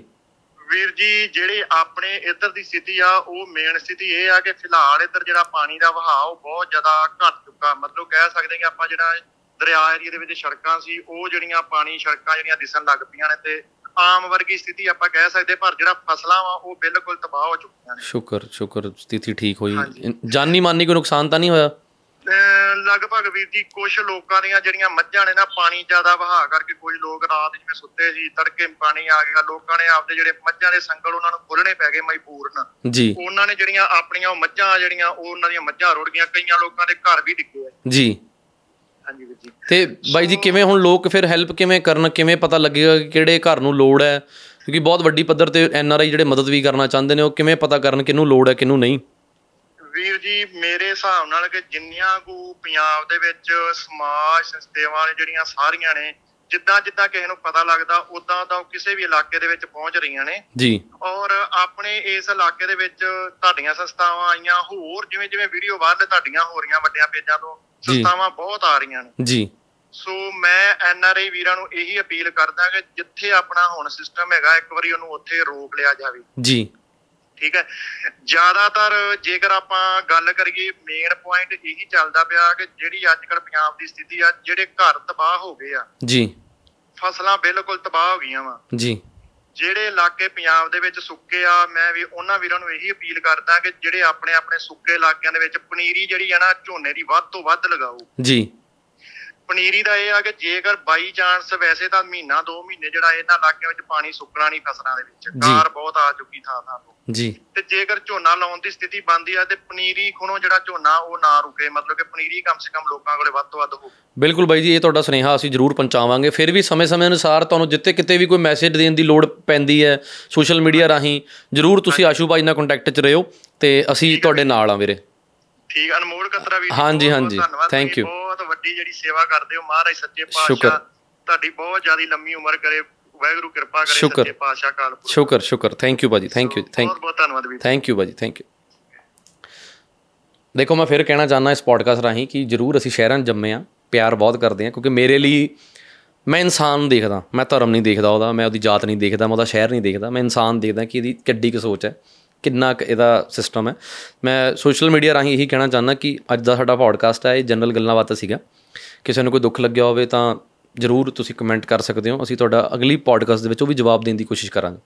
ਬਹੁਤ ਬਹੁਤ ਧੰਨਵਾਦ ਆਸ਼ੂਬਾ ਜੀ। ਜੀ ਜੀ ਭਾਜੀ। ਤੁਸੀਂ ਆਪਣਾ ਕੀਮਤੀ ਸਮਾਂ ਦਿੱਤਾ ਤੇ ਅੱਗੇ ਇਸੇ ਤਰ੍ਹਾਂ ਸੇਵਾ ਜਿਹੜੀ ਆਪਣੀ ਜਾਰੀ ਰੱਖੋ ਜਿੱਥੇ ਜਿੱਥੇ ਇੱਕ ਜ਼ਰੀਆ ਫਾਊਂਡੇਸ਼ਨ ਦੀ ਲੋੜ ਹੈ। ਬਿਲਕੁਲ ਜੀ। ਅਸੀਂ ਇਕੱਠੇ ਹੀ ਹਾਂ। ਬਿਲਕੁਲ ਬਹੁਤ ਬਹੁਤ ਧੰਨਵਾਦ। ਬਹੁਤ ਬਹੁਤ